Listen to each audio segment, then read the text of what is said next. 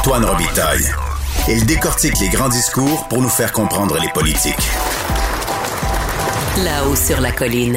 Pour analyser cette journée d'assermentation du nouveau président Biden aux États-Unis, nous allons nous entretenir avec Mathieu Bellil. Bonjour.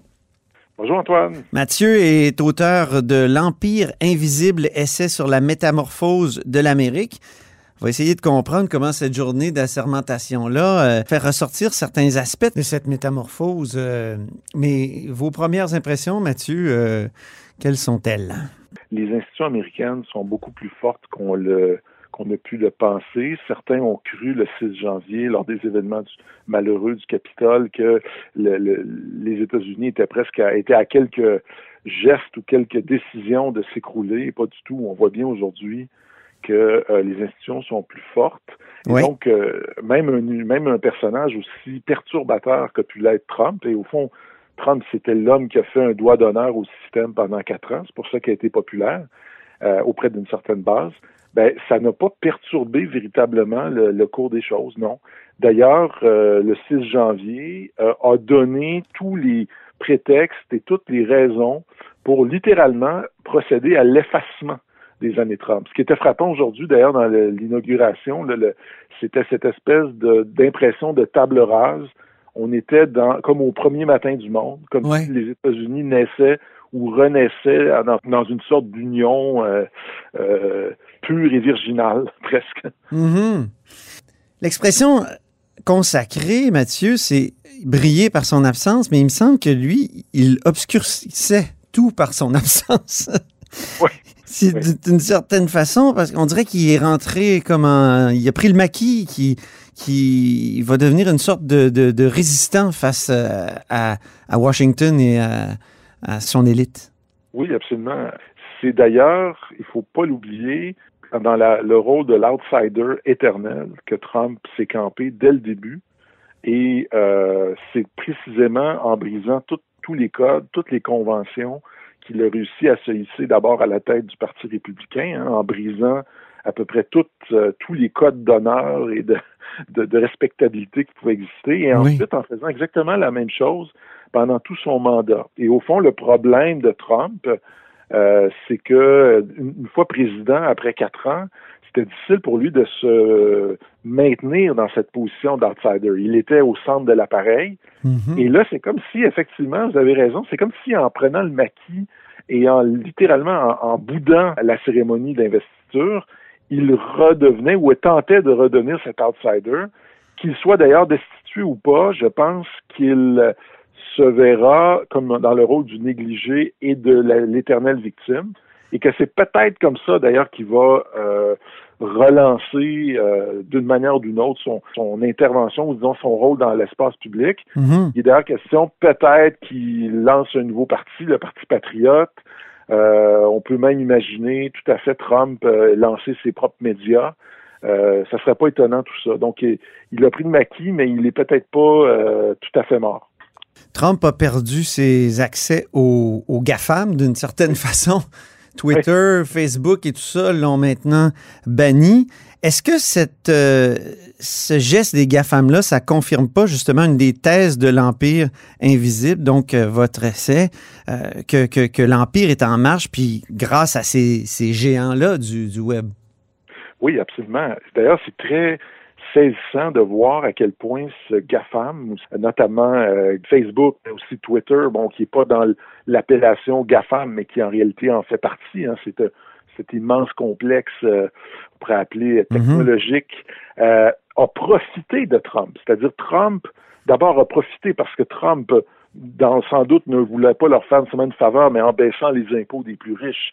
Il a permis à des compagnies comme Amazon de ne payer aucun impôt, par exemple, en 2019. Euh, Amazon rapportait n'avoir payé aucun impôt fédéral. Donc, il a permis à ces, géants de s'enrichir.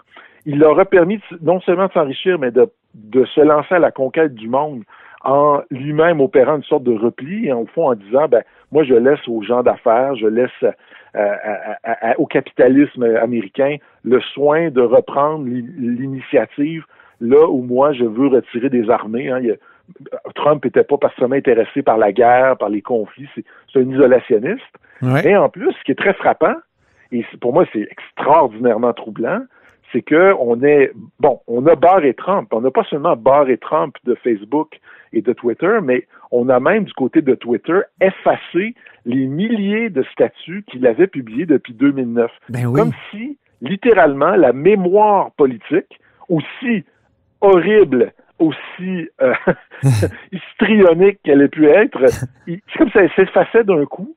Donc, on, et, et, et, là, on se dit, mais en même, il y a une sorte d'hypocrisie là-dedans. C'est-à-dire, vous avez profité à plein non seulement de ses de son de, de, de ses baisses d'impôts, mais de de son utilisation euh, compulsive des médias sociaux. Puis une fois qu'il est politiquement mort, ben vous vous en débarrassez. Moi, je suis pas certain que le GAFAM n'est pas le prochain obstacle majeur sur la voie du gouvernement Biden, parce que euh, à partir du moment où Janet Yellen, euh, la nouvelle ministre euh, secrétaire, disons, euh, des finances ou à l'économie, parle de les taxer, eh bien, il y a, je pense que ces corporations-là vont vont faire valoir leur, ou de les casser ou de les casser, de les comme casser, on a cassé AT&T dans les Et, années 80 oui. absolument parce que le, le comme monopole j'entends oui. Oui oui tout à fait. Et d'ailleurs l'été dernier c'était un petit peu ça qui était au cœur de, du débat euh, euh, dans un comité sénatorial où les, les cinq représentants du GAFAM s'étaient trouvés convoqués et qui s'étaient fait malmener par des sénateurs, euh, y compris et en particulier des sénateurs républicains très proches de Trump. Mhm. Mm -hmm. Josh Hawley, par exemple, oui. a fait des effets de toge assez spectaculaires contre Facebook. Et donc. Celui-là même qui exemple, contestait les résultats électoraux, puis qui va peut-être être éjecté du, euh, oui. du Sénat, si je ne m'abuse. Euh, Il est, euh, sa position est tout à fait fragilisée. Oui. Et de voir que ce soit, pour terminer là-dessus, hein, que ce soit Zuckerberg personnellement qui ait annoncé euh, la, la fin du compte de Trump, avait quelque chose d'un peu troublant aussi, comme si c'était personnel, comme si au fond Zuckerberg considérait Facebook comme sa compagnie. Euh, il est important, je pense, que le politique reprenne l'initiative dans ce dossier-là, c'est clair. Non seulement d'ailleurs pour le bien des États-Unis, mais pour notre bien à nous, ici au Canada, au Québec et partout Mhm. ailleurs, parce que Ben oui. il y a quelque chose d'un peu arbitraire dans ces, ces, ces décisions-là. On parle beaucoup de Trump. Parlons du nouveau président. Après tout, il Oui. ne l'est plus, Trump. Euh, donc, Joe Biden, Ordinary Joe, un parcours euh, très long en politique, une cinquantaine d'années, un demi-siècle, plusieurs difficultés euh, dans sa vie. C'est incroyable. C'est un homme résilient. Est-ce qu'il peut surprendre parce qu'il est très âgé en même temps? Oui, il est très âgé. Il peut surprendre parce que les attentes sont très basses. Au fond, ce que je pense beaucoup d'Américains attendent, parce qu'au fond, les Américains sont pas très différents de nous. Là, il faut pas les penser euh, plus amateurs de perturbations que nous le sommes. Euh, ils ont envie, au fond, de plus trop en, en, entendre parler. Il y a une sorte de, au fond, ne pas entendre trop parler du président va être probablement une bonne chose. Mm -hmm. euh, Trump ayant défrayé la manchette de manière vraiment abusive. Alors, si on n'entend pas trop parler de lui, tant mieux. Mais les attentes sont basses, ça c'est vrai. Et donc, il peut, oui, il peut surprendre. Je crois pas, cependant, qu'on assiste à quelque chose, une, quelque chose comme une véritable rupture. Une rupture dans la forme, c'est clair. Mais en réalité, ce que j'ai appelé tantôt le retrait euh, du monde euh, entamé par Trump, en vérité, c'est déjà Obama qui l'avait un petit peu euh, opéré en disant oui. déjà dans ses mandats que les États-Unis n'allaient plus être cette force interventionniste telle que des George Bush de ce monde l'avaient conçu, que les États-Unis allaient être plutôt une force d'influence. Euh, Trump avait laissé cette influence-là euh, au secteur euh, économique. Biden, on peut penser qu'il va simplement reprendre cette, ce travail de, d'empreinte légère. Hein, Il l'a dit dans son discours tout à l'heure, d'ailleurs, Joe Biden, que c'est par l'exemple désormais que les États-Unis vont essayer d'influencer le monde.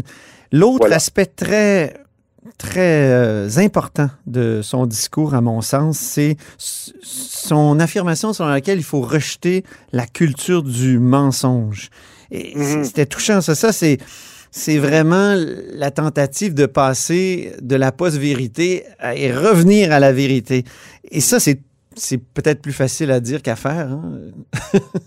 Dans le monde d'aujourd'hui, parce qu'on parlait des GAFAM tout à l'heure, tout oui. ça, on a beau bloquer certaines personnes, est-ce qu'on n'est pas pris avec ce grand défi-là? Oui, absolument. C'est certain Quand que... je dis on, je veux dire nos démocraties. Oui, oui, oui, oui, tout à fait. Puis on vous a raison d'inclure euh, le Québec, euh, puis enfin tout le reste du, du, monde. On est tous un peu aux prises avec ce défi-là.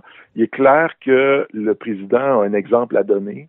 Et c'est certain que de voir Trump euh, multiplier les mensonges euh, au quotidien, euh, ça ne peut faire autrement que d'avoir, comment dire, de, de, de, de, produire les fruits que ça a produit. Mm. Et donc, Biden, par exemple, renoue avec les scientifiques, qui renoue avec un discours plus crédible et sérieux, par exemple, sur les changements climatiques, sur, enfin, toute une série de choses.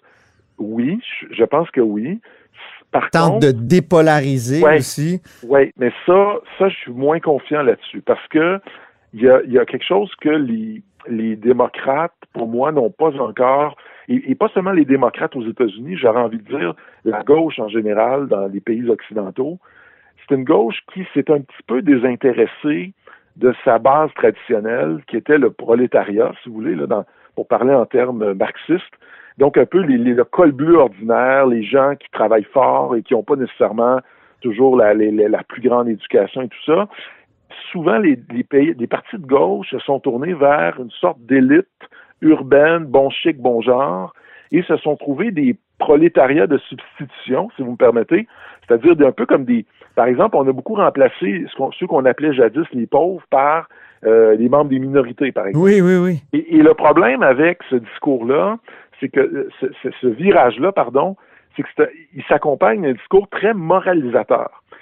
Rappelez-vous, Antoine, quand Hillary Clinton avait qualifié toute une série de gens qui supportaient Trump de basket of the deplorable. Oui, oui, oui. De panier de déplorables. Et en un sens, ce que faisait Trump, à sa manière, c'est qu'il avait compris qu'il y avait là toute une série de gens qui se sentaient un petit peu jugés par l'élite, par les médias, qui, des médias qui souvent essaient de rééduquer, de faire la morale, bon, et que là, lui, il arrivait comme ça, puis il disait, moi, je vous comprends, moi, je me sens un peu comme vous, moi aussi, on, on rit de moi. J'ai beau être milliardaire, je mange des burgers. Ben, c'est ça, puis moi aussi, je suis un déplorable, puis je suis un peu has-been, puis c'est pas grave. Et je pense que les démocrates, à mon avis, n'ont pas fait ce, cet examen-là. C'est-à-dire que ce, ce que je n'entends pas encore, puis j'inclus le Québec là-dedans, je n'entends pas beaucoup encore d'explications qui nous permettent de comprendre comment 74 millions d'Américains ont pu voter pour Donald Trump. Hmm. Je veux bien que là-dedans, il y a des enragés, des perturbateurs, des voyous, mais sincèrement, je peux pas croire qu'il n'y a pas aussi des gens qui ont des raisons qu'on peut juger, euh, qu'on peut, qu'on peut contester, mais qui sont des raisons valables, des raisons sérieuses. Ça reste à comprendre. Ouais. Ben, même Jean-Marie Le Pen avait quand même eu contre Jacques Chirac, euh, qui était Jean-Marie Le Pen, qui était une sorte de, de déplorable euh, à sa oui. manière. Oui. Il avait juste eu 17 là, aux élections euh, présidentielles françaises de, de 2002. C'est ça. 17. Alors que Trump, on est ouais. à 40, 45. Là. Exactement. Ouais, hey, merci infiniment, Mathieu Bellil, pour euh, vos lumières sur les États-Unis, un pays sur lequel vous avez euh, réfléchi et produit un essai remarquable qui s'intitule L'Empire invisible, essai sur la métamorphose de l'Amérique. C'est chez Leméac. Merci beaucoup, Mathieu Bellil. Merci, Antoine. C'est un plaisir. Oui. Euh, à bientôt, j'espère. Au revoir. Et c'est tout pour La Haut sur la Colline en ce mercredi. Merci d'avoir été des nôtres. N'hésitez surtout pas à diffuser vos segments préférés sur vos réseaux. Et je vous dis à demain.